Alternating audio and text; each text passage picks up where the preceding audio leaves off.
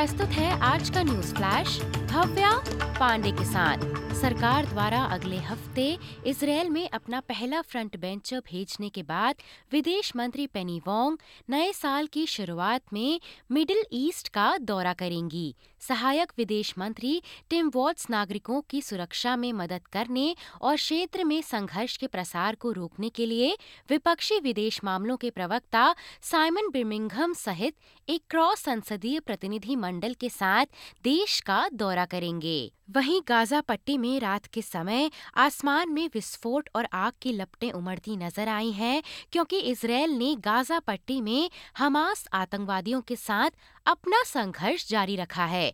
निवासियों ने दक्षिणी गाजा के सबसे बड़े शहर खान यूनिस के पूर्व में तीव्र झड़पों की सूचना दी है। ऑस्ट्रेलिया में घरेलू हिंसा पीड़ित मदद मांगने और अधिक सुलभ बनाने के लिए डिज़ाइन की गई एक नई पहल के तहत टेक्स्ट संदेश द्वारा विशेषज्ञ परामर्श और सहायता प्राप्त करने में सक्षम होंगे। सामाजिक सेवा मंत्री अमांडा रिश्वत ने आज ये योजना शुरू की है, जिसके तहत घरेलू हिंसा हेल्पलाइन 1800 रिस्पेक्ट की ओर से टेक्स्ट सपोर्ट उनके फ़ोन और ऑनलाइन सेवाओं के अनुरूप हफ़्ते के सातों दिन 24 घंटे उपलब्ध होगा। ट्रॉपिकल साइक्लोन जैस्पर क्वींसलैंड तट की ओर बढ़ते हुए कैटेगरी फोर सिस्टम में तब्दील हो गया है, जिससे कि मैके और कुकटाउन के बीच समुदायों पर खतरा मंडरा रहा है।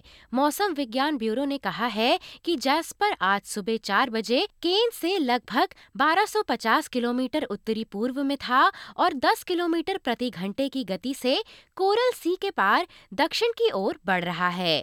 ऑस्ट्रेलिया में दक्षिण पंथी उग्रवाद की जाँच करने का निर्णय सरकार द्वारा लिया गया है। एक संसदीय समिति अगले वर्ष के दौरान चरमपंथी आंदोलनों से उत्पन्न खतरे की जाँच करेगी, जिसमें प्रेरणा उद्देश्य और हिंसा की, उनकी क्षमता पर गौर किया जाएगा। हैनुका शुरू होने से कुछ घंटे पहले न्यूयॉर्क के ऊपरी हिस्से में एक यहूदी मंदिर के बाहर, दो बार बंदूक से गोलीबारी करने के बाद, एक व्यक्ति को हिरासत में ले लिया गया है। अमरीकी अधिकारियों का कहना है कि न्यूयॉर्क के एल्बनी में टेंपल इसराइल के बाहर हुई गोलीबारी में कोई घायल नहीं हुआ है। बात करें भारत की तो उत्तराखंड में दो दिवसीय वैश्विक निवेशक सम्मेलन में देश और दुनिया के पाँच हज़ार से अधिक निवेशक और प्रतिनिधि शामिल होंगे। राज्य में विभिन्न सेक्टर के निवेश के लिए अभी तक तीन लाख करोड़ रुपए के एमओयू आ चुके हैं। इस समिट के लिए देहरादून को चार जोन में बांटा गया है,